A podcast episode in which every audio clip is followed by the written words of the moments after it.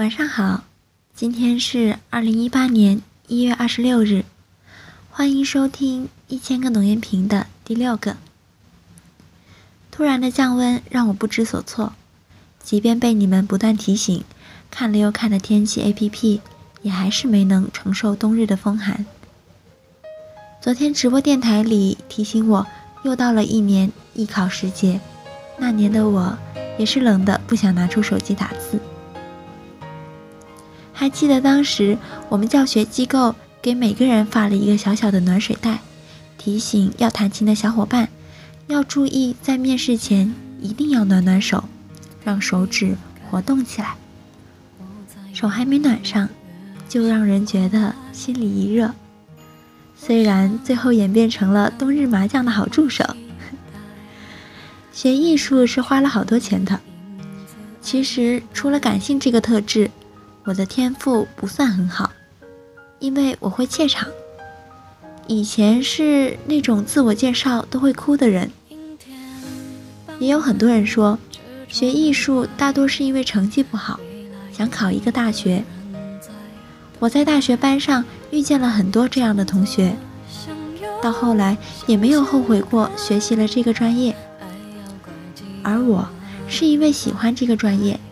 也想上更好的学校。我当时的目标是暨南大学。年级主任在给我批假的时候，语重心长地说：“你要考虑清楚，这很影响文化课。你留下，说不定能考上个重本。”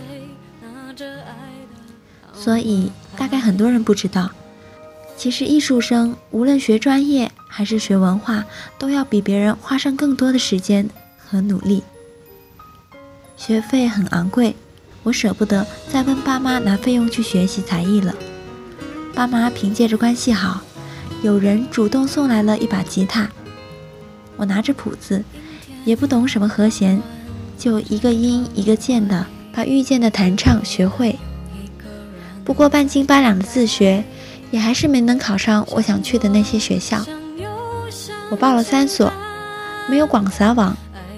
因为我还挺清楚的知道，如果专业不好，文化课绝对不能丢，必须用文化课上一个好学校。也大概是因为我没有好好的坚持和途中的摇摆不定吧。